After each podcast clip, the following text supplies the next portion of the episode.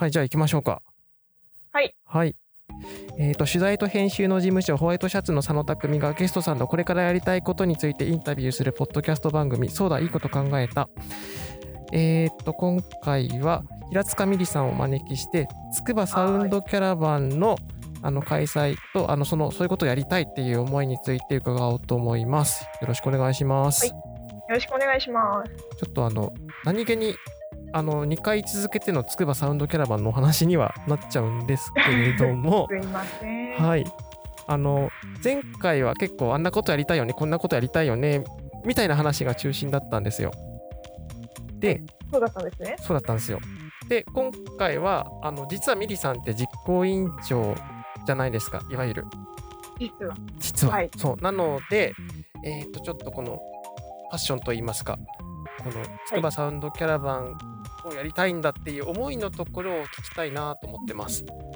はーい。はい、なのでちょっとあれかまずはあの自己紹介的な感じであのまあちょっはいと知り合いでもあるので、全くの初対面ではないんですけれどもえっ、とですねえっ、とお仕事がえっ、と日本語教師であり、フォトグラファーさんなんですよね。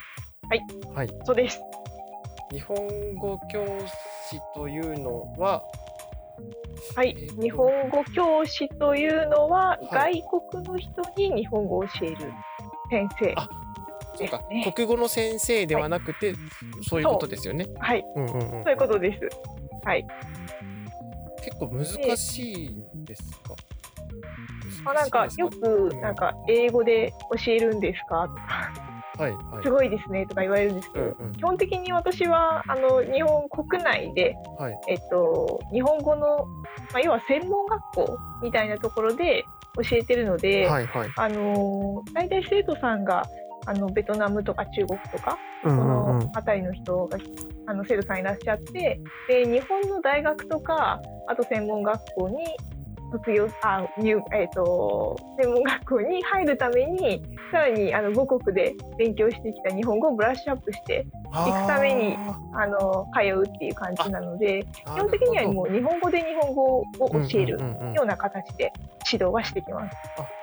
ちょっとななんだろうなあの優しい日本語みたいな感じですか？あそうそうそういう感じです。なので、もちろんこの生徒さんのレベルによって、あの言葉の、まあ、よく語彙コントロールって言うんですけど、うんうんはいはい言葉伝わる言葉を選んで使ったり、文法をちょっとあの伝えやすいようあの分かりやすいように変えていったりとかはしますけど、はいはい。うんうん、あじゃあなかなかあの簡単にはいかないですね。我々日本語使ってるからって教え簡単に教えられるかって言ったら全然そんなことではなく。うん、割と専門職に近いと思います。うん。私も大学であの日本語教育の専攻をしていたので、はい。それであの勉強してっていう感じではあるんですけど、なるほど、で、えー、ともう一つのフォトグラファーなんですけれども。はい、はい。えっとこれはですね、はい。えっと、基本的にはブライダルを中心にして、うんうん。まあ、あのお仕事ご連絡いただけたら何でもはい。やりますよっていう感じではあります。すごい、あの運よく運よくあの光栄なことに去年守谷市の,、はい。あの主催するフォトコンテスト守谷おせっかいフォトコンテストっていうのがあったんですけどはい。それで大賞いただいて。そこからちょっとあの地元のあの方からお声掛けいただいたりだとかはいはいなんかいろいろ撮ったりしてます。もう実力者ですねいやそんなことないです。いやあーのう運が良かったんですよ。いやー運が良でもかったんです。あの例えばまあ自分も仕事で写真は撮りますけれどもあのブライダルの撮影はちょっとなるべく受けたくないなみたいな感じはやっぱりあの、ね、暗い空間だったり照明だったりタイミングだったりでものすごく難しいだろうなっていうのがあるので、ねそんな、あのよくうんうんあの同業者トークでありますよね。ブライダルはねみたいな。そうだからちょっとねあのそうそういうところに関してはちょっとね自分もあのミリ先輩みたいな感じではい常々思っておりますので。ねあのブライダルはでも面白いですよとっても。ね、なんかお祝い事ですし、やっぱり多分うん毎回、あの、なんだろうな、やっぱ発生する、その場で発生することが変わってくるから、ね、ライブ感があって面白そうですよね。面白いです。うんうんあの、なんだろうな。結構ね、もらい泣きしますよ。あ撮りながら。あ、いいですね。ちょっと、あの、幸せを分けてもらいながら 結婚式っていいなってすごい思いながらいつも撮ってます。えー、いいいいな、ちょっとそういうの聞くと自分もちょっとね、やってみたいなとかね、思っちゃうんですけれども。まあでも、うんうん。シビアな世界ではありますそうですよね。はい。で、それで、あとあの、音楽が好きで、あのインストとかはい。ジャズとかも結構お好きだっていう、まあそれが今日のあの、つくばサウンドキャラバンのお話にもつながってくると思うんですけれども、はい。はい、はい。えっと、まあインストやジャズがこう中心というか、もっぱらそのあたりを聴いてるっていう感じで。あ、そうですね。うんうんうんあと、キッズションソングも好きなんですけど、うんうんうん いいいいですよね。まあでも。でも、まあ、なんだろう、でも、基本的にあんまり私、好きな音楽のジャンルが人と被らない。なんかいいですね。それあのミリさんに聞いたらちょっと新しい音楽を教えてもらえそうな感じがあるんであそうそうかもしれない。あまあ、相手に刺さればいいんですけどね。まああの、センサーは別ですからね。うんうんうんうんまあ、そうで、サウンドキャラバン自体はですね、うんうんまあ、そういう、なんだろう。うーん、自分が面白いって思ってることもっとみんなにも知ってもらいたいよねっていう気持ちも実はあったりして。うんあそれはえっと、う音楽の中でってことですか？あ、そうそうそう、音楽の中で。うんうん割とジャズとかインストとかはあのー日頃耳にすることは多いけれども、うんうんあんまりそそこに注目して聞くことがないジャンルあじゃないでうんすか。言われてみるとそうですね。うんうんそうなんかテレビの BGM とか、うんうんうんうん。あのレストランでいい感じの音楽がかかってるとかはいはいはい。あスーパーでなんかうんうん。最近ちょっとスーパー静かですけどね。スーパーでなんかかかってる音楽だったりだとか、なんかそういうところうんうん。音楽って実はそれに注目して聴いてると本当すごいかっこいいことやってたり面白いことやってたりっていうのがあうんって、うん。もちろん歌詞があるね音楽もすごくいいですけど、うんうんうん。うん音楽的なところはいですね。確かにあの、うんうん。例えばタイトルとか知らないし誰が歌ってるかも知らないんだけどあのなんか CM で流れてるなんかすごくいい曲があるっていうのは結構ありますし、うんうんうん。ありますね。ね。あと、なんかね、うんうん、そういうふうに見ていくと結構音楽の世界ってパッと広がるような気がするんですよね。そうですね。うんうん。うんえあのミニさん的にあの、もう最近最近というかあの日々あるんですか、その日常の中に潜んでいる実はいいかっこいい曲の出会いみたいのって。私結構最近やっぱり CM ソングが気になる。テレビを見る時間が増えたからか、そっかス CM でパッと。聞いた時に、うんうんそうあのあ今のいい曲だと思って、うんうんうんうん。調べたりしてる。あーそっか。あの CM の曲って意外とあのなんだろうな CM って例えば15秒とかじゃないですか。はいはい。その中でこう印象に残ってもらうからあのすごいこうなんだろうなインパクトの強いというか、うん、いい曲結構多かったりしますよね。そう、うんうん、と思います。へえそっかそっか。ねそんなちょっとあの日本語教師でありフォトグラファーであり音楽もいろいろはい気になっちゃうミリさんが。はい。はい、実行委員長を務めるつくばサウンドキャラバンなんですけれども、えーっと、はいまあ、実行委員長っていうことは、まあ、そもそもやりたいですって手を挙げた方じゃないですか。はいはいえっとはい、そうなんですよ。ねあげちゃったんですよ。そうあの いやまあなかなかあのちょっとやそっとでやりますって言えるものでもないとは思うんですけれども きっかけなんですか？この腹をくくったきっかけは。くぐったきっかけ？はあのあのいくつかフェーズがあったんですけど、はいまあはい。最初は、まあ、自分が好きでまずは聞きますよね。いろんなところのライブハウス通ったりだとか、行ってああこの音楽好きだなこのアーティスト好きだなって、まあ、まずは自分で楽しむフェーズがはい。あったわけうです。んうん。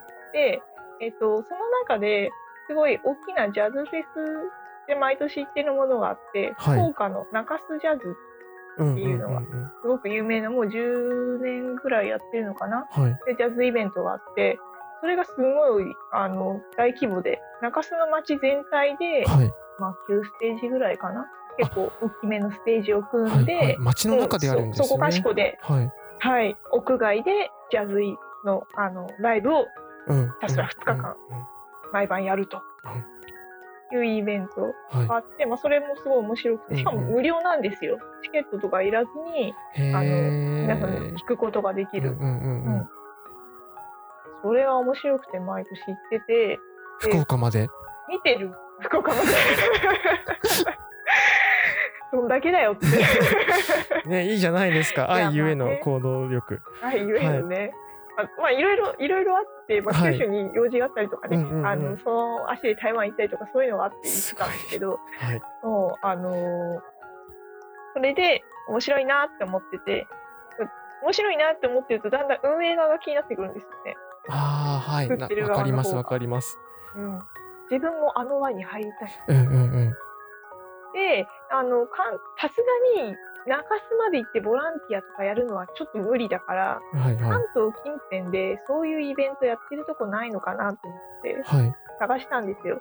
そしたらあの隅田ではい。隅田ストリートジャズフェスティバルというのが毎年やっていると。はいはい。それもすごく大規模で、えっと、それはな福岡の中洲よりもステージ多くて40ぐらい、もう街中の至るところで、通りとか、おはい店の中とか、公園とか、もういろんなとこで、この2日間音楽が流れ続けると。へえ。すごいのやってんなと思って、あの、まあちょっと墨田区、守谷から墨田って大体電車で1時間くらいなんですけど、うんうん、そうですねちょっと行っ。てみようかな、うん、1時間ならまあギリギリ通えるだろうと思ってそうですね。あの、ふかふかに比べたらね、だいぶ近場だと思うので。全然行けるでしょと思ってポンと飛び込んで、はい。あ夫とはいはい。2人で、じゃああの私カメラマンなんではい。機材も揃ってるし撮影のボランティアやりますよって言ってはい。で飛び込んでたらこれがすごい面白くてうんうんうんうん。今まではそう音楽を聴くだけ音楽自体を楽しむっていうところだけだったのが一気に横のつながりそのやっぱり音楽が好きで集まってきた人たちとの。交流だったり、まあ、飲み会だったり、うんうんうん。一緒にあの汗を流してこう撮影に勤しんだりとか、うんうん。そういうのがねすごい面白くてで私なんかはいはいもう守谷から来たらよそ者なのにうんうんすごいウェルカムな雰囲気で。いいですね。やっぱりちょっと、あうの、んよよそのと土地のそのなんだろうイベント運営とかに飛び込むのってちょっと不安ですよね最初。うん、えあのーそうそう下町の雰囲気っていうのはい。なんかねうんうすん。ごい人がいい感じでそこにやられましてあわあ面白いと思ってなこういうのを、まあ、もちろん参加するのもいいけど自分の住んでるとこでやりたいってうん思ったんですね。うんうん。なんかなかなかの行動力ですよね。あの福岡もすごいなとは思ったんですけれども、あの ね、実際に飛び込んでしまうっていう、ね、すあの隅田のストリートジャズフェスティバルも。ねうんうん。うん、えもうあ、あのーはいはい。どうぞどうぞ。あどうぞどうぞ。あーごめんなさい。はい。なんかあのもともと守谷に住んだのもはい。あの自分が東京であの勤めててで夫があの茨城の方で勤めてて、はい。間取ってじゃあ守谷にしとこうかねって守谷に住み始めてたんですけど、うちもともと本当は守谷守谷っていうか あのと東京に住みたかったんですよ。都会にね。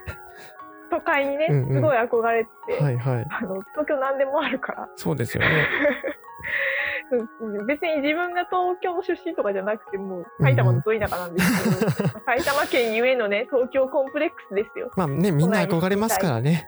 そうもうあの飛んで埼玉のあの典型です本当あになるほど。リアル字で言ってるわけですね。うんうん地で言ってますね。だってもう熊谷ナンバーであの関越走りながら東京に向かっていくっていう。もう完全にああみたいな。うんうんわかるわみたいなうそうそういう中でうんうん。結婚を機にこっちに移り住んできて、うんうん。いや東京住みたかったなってちょっと思わなくもないあんですのけど、飛んで埼玉的にはもう茨城はもう埼玉よりちょっとやばいところですからね。そうですよもう、ね。まあいいところですよ茨城はきっと。あいい,、はいいいところだと思います。はい。住めばね。住めば都ですよ。ね。そうそうなんですよ。なんですけどまあそういう思いがあったりして、うんうん。うんでもまあ住む場所はもうねあの決まっちゃったし。仕事のこともあるし、まあ、変えられん。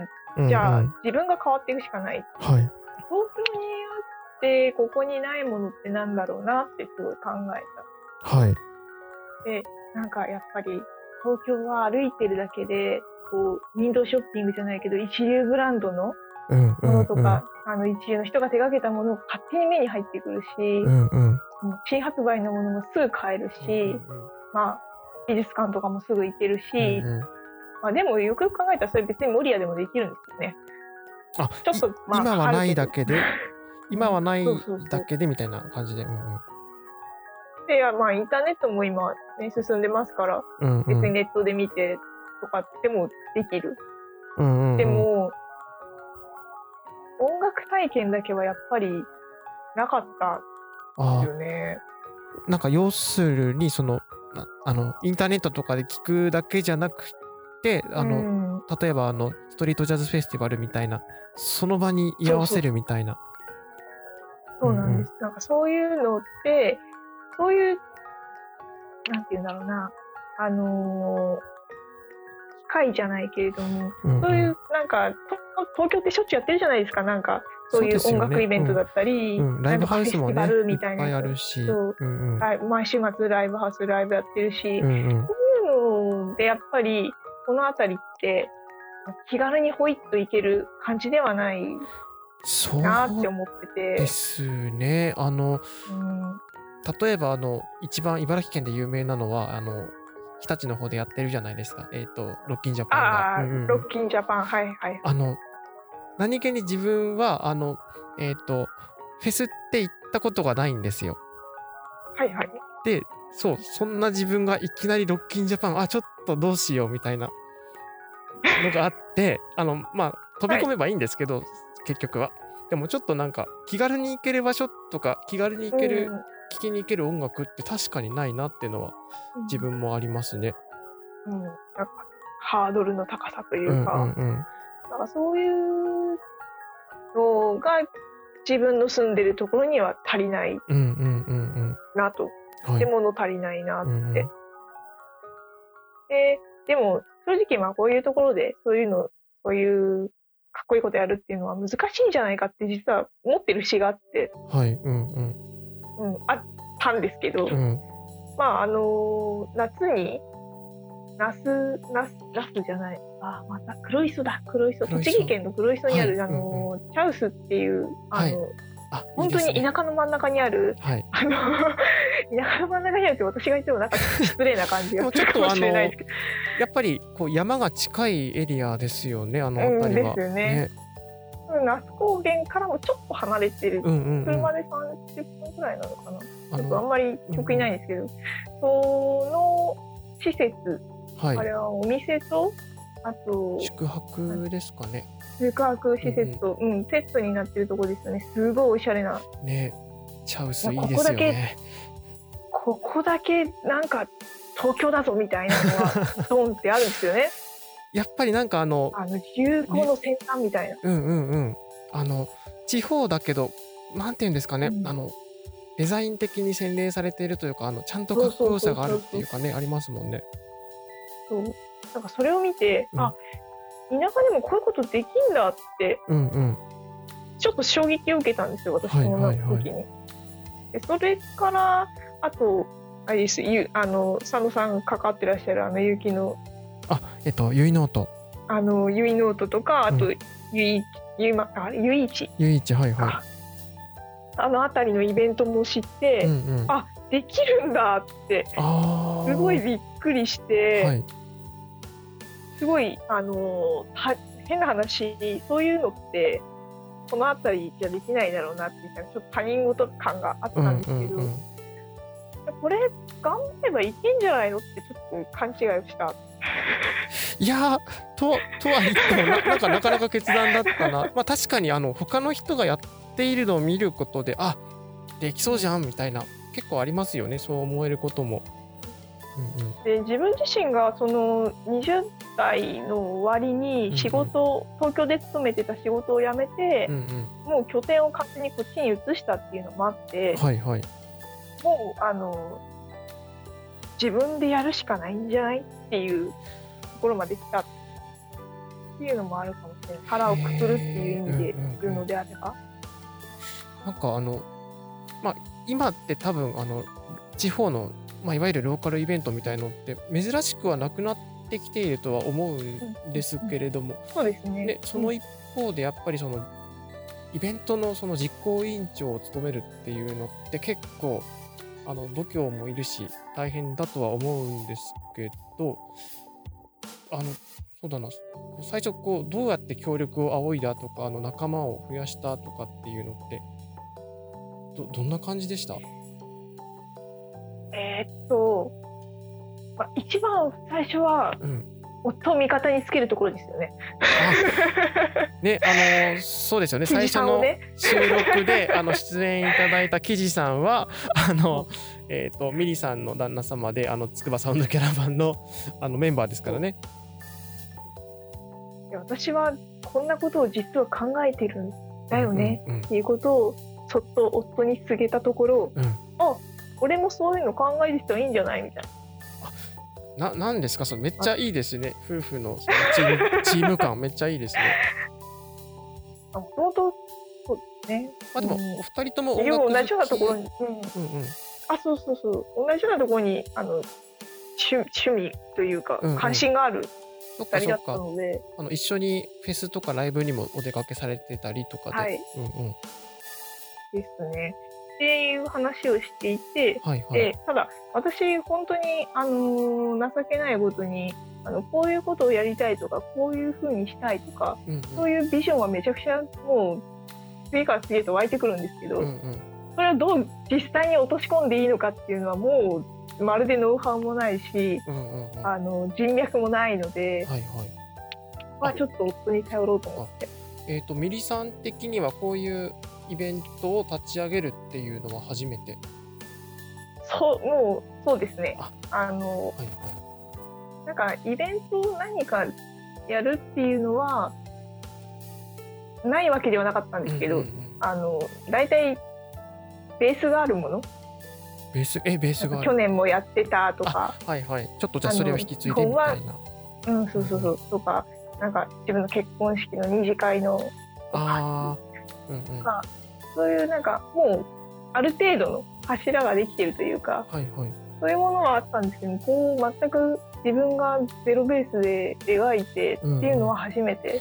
うん。そっかそうですよねまあフェスっていうものはあのまあ認知はもちろんされてはいるけどそのみんなやるからねって言ってこのいろんな特技持ってる人とか人脈とか集めるのは、うん。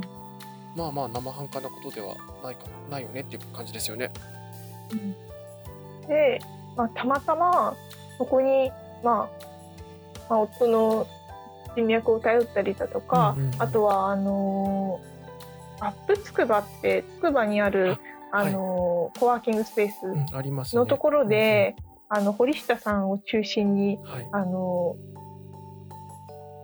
ーえっとねクラウドファンディングの、うんうん。あのー相談とかができたりとかできるっていうはい、あの挑戦できる土壌があるんですよあそこには。で確かにつなのでくばはねやっぱそういう雰囲気ありますもんね。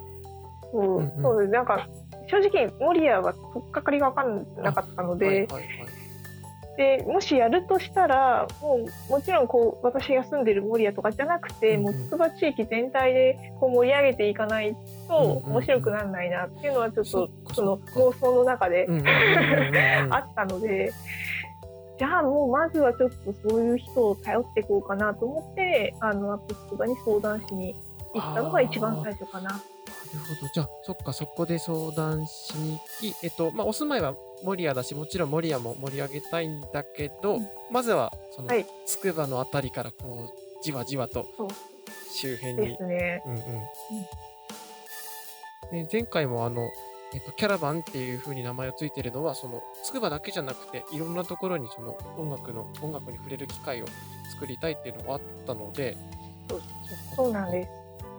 最初は名前を決める時も、うんなんか筑波ジャズストリートフェスティバルってあもうほ他が大体ジャズストリートフェスティバルっていうのが、定型なんですよ。そっかそっかそっか、まあ聞きなじみもいいし聞いた感じ、うんうんああジャズやるイベントなのねってわかるから、うんうんうん。いいじゃいいんですけどでもなんか私の中でちょっとしっくりこなくて、うんうん。まあ、まあもちろんジャズとかインストを中心にはしたいんだけれどもなんか最終的には、うんあのー普段触れないような音楽、皆さんがあんまり聴かないような音楽の発見の場になればいいな。って思ってうんうんうん。サウンドにして、うんうんうん。で筑波だけじゃなくてもっといろんなこの辺の地域で、あの巡巡業っていうかな 巡業じゃないけどなんか、まあそうでうあのうんうん。サーカス隊がこういろんなところに行ってパッとうんその日お祭りをやるみたいなイメージでうんうん。こう音楽のイベントをいろんなところでうんうんできたら。ね、もっと面白くなるんじゃないかなって思ってこの長ったらしい筑波サウンドキャラバンっていう名前に落ち着いたんですよね ちょ。っとあのたあの文字数多めではねあるんですけどそうなんですよね。あのだいぶ多めではあるんです。前回あの記事さんの時にもうちょこっと言ったんですけど自分も佐野もあの筑波サウンドキャラバンには関わらせていただいてましてでロゴも今はい作って、作ってもらっているところなんですけど、あのキャラバンっていうだけあって、あのあのイメージカラーが砂漠の砂みたいな黄色っていうのがまずあって、であはいとちょっとあのラクダ？を、はい、あの。ね、使いたいよねっていうことで話してたりもするんですもんね。はい、ですね。あれ楽しみですね、すごい。そうなんですよね。すごい、いや、可愛いなと思って、あのラクダさんたちが、うんうんうんうん。本当にこれはもう、ああいうグッズにしたい、こういうグッズにしたいって、もうすでにちょっと妄想が。ね、でもちょっとかき立てられる感じがいいなっていうのはありますし、あの一応自分があのロゴ作りのところをちょっとまとめたりはしてはいるんですけどあのこの間のはい。あの、ね、メッセンジャーでのちょっと会議でもそうだったんですけど、あのミリさんがあの旗として立てたいロゴはどんな感じですかって最終的にミリさんに丸投げしましたもんね。すごい、あれ、ああ、どうしようって思いました？そうでもあの結局あの結構紙をか、えっと、デザイナーさんが上げてくださったデザインを印刷して紙で切って こんなのですって出してくださったっていう。いや、もう本当にあの、うんうんしょうね、どういう形に最終的に仕上がるかわかんないですけど、うんデザイナーさんのデザインがすごい可愛いですよ。本当可愛いですよね。さっきからそれそれしか言ってないんですけど。あのそうだなちょっとデザインのところで言うとあの例えば、は音楽フェス。まあ一応音楽フェスじゃないですかこのサウンドキャラバンっていうのは。はい、えー、との割には結構可愛らしいロゴになるなぁと自分もあのはい。見ていて思ったんですけれども、はい。ミリさん的にもあのというかもう実行委員長さん的にもちょっとそれはそういうのがいいなっていうのが気持ちの中であるんですか、そうですね、意識として、やっぱり、あのーなんていうんですか、さっきもあのお伝えしたように、もちろん、あのージャズとかインストが好きな人にも来てほしいんですけれども、はいはそれ以上にあの今までそこにタッチしてしてきたことのないような人たちをターゲットにしたいと思ってて、それが例えばあのこの TX 沿いってすごい今あの子育て世代が増えてるじゃないですか。はいはいはい。だから子供のうちにああいう音楽に触れてああいう音楽ジャンルがあるっていうのを知っておくっていうのはすごくうんうん将来的に可能性が広がるし、そっかそっかそっか。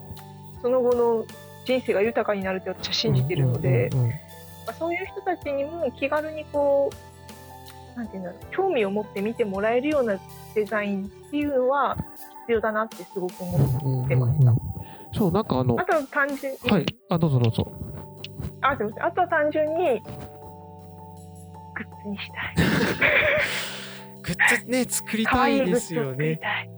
なんかそれうんうん単体でも売れるぐらいの、うんうんうん。あのクオリティが欲しかった。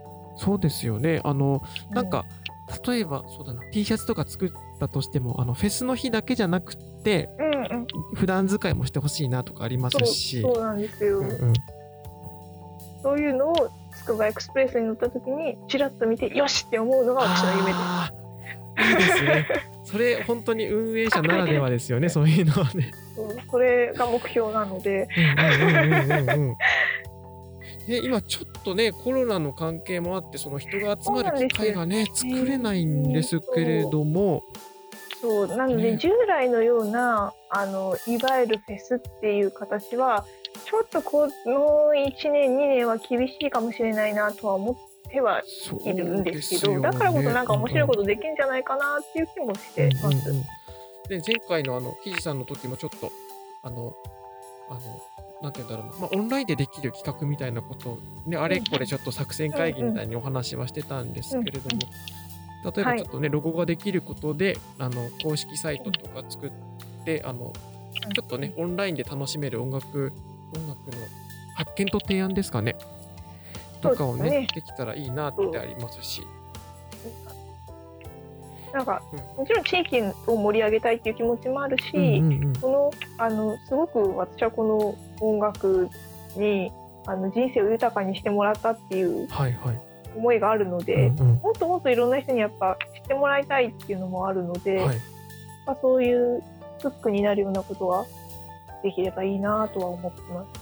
なんかね不思議とこの自粛期間中にやっぱりアーティストさんたちもなかなか外に出られないので、うんうんこう自粛の期間の間に曲を作ったりだとか、はい。こうなんかオンラインの形で発表してくださったりだとかしてうんうんすごい改めてやっぱ音楽の力ってすごいなって、ね、思ったりそうですよね。うん、なんかこんな期間だから感じられましたよね、そういうのも。うん、って思ってしかもそのクオリティがですねすごく高いやっぱりそうですよね。そうですよね。休み期間中のこともすごいいい音楽多くてなんかみ 皆さんに知らせたいことがいっぱいあるなんですねやっぱ皆さんあのアーティストの皆さんも忙しい中、うんうん今まで作ってたからまた自分の音楽と向き合う期間になったりとかしてるんですよね。ね、あるかもしれないですよね。うんそれにあのね、コロナが明けてからのそのななんだろうなこの今までちょっと外に出られなかったアーティストさんがまたバーって出ていった時にどんな感じになるのかなっていうのもありますし、そうすごく面白い。この後ねがね、すごい面白くそうですよね。しますよね。ねえーじゃあちょっとねそろそろあの30分くらい経っちゃうんですけれどもああ、すいません、あっとねいう間に。あよかったあっという間でよかったです。いやーねちょっとあの前もちょっと前回も話したんですけれどもあの、はい。やっぱり楽しいことあたあ楽しいことじゃなくてえっとこれからやりたいことを喋ってる時って楽しいよねっていうのが自分の中でありますしでうんうん。そうなのでちょっとあのこの30分ぐらいの時間がちょっと長く苦しい時間だったらちょっとね自分も あーっと思っちゃうので全然そんなことはない、そんなことはない。です。ねなんか、はい。ととりあえず実行委員長的にはどんなことできそうですかね、はい。つつくばサウンドキャラバンを。なんかね大きなことはできないかもしれないんですけど。うん。そうですね。ただ、あの、まだ、うんうん。今、まあ、いろいろ、メイサノさん、はい。あと、キリ君中心に、あの、水面下で進めようっていう話がいろいろ出てきてるんですけど、はいはい。個人的にはまだもうちょっと人手が欲しいなって思ってるところもあ。あるので確かにこそううでいうの。に興味がある人がいたらぜひ、うんうん。あの誰でもメンバー誰でもいいのでぜひあの声をかけてきてほしいなって。お。ままだまだ全然あのいろんなことが実現できるうん段階にあうんうん。ると思うし、固まってないからこそいや実はこんなこと音楽でやってみたいんだよねとか実は人が地域でこういうことやってみたいんだよねみたいなのがあったら一緒にやるチャンスだと思うのでそっかそっかそっそか。こをもうちょっと私はうんうんやっていきたいかなって、このうんうん。期間は思ってます。そっかじゃあやっぱり、ね、コミュシコミッショナーでちょっと大変なんですけど。いや大丈夫。あのそんなことないと思います。こんこれだけおおしゃべりしてくださってるんで。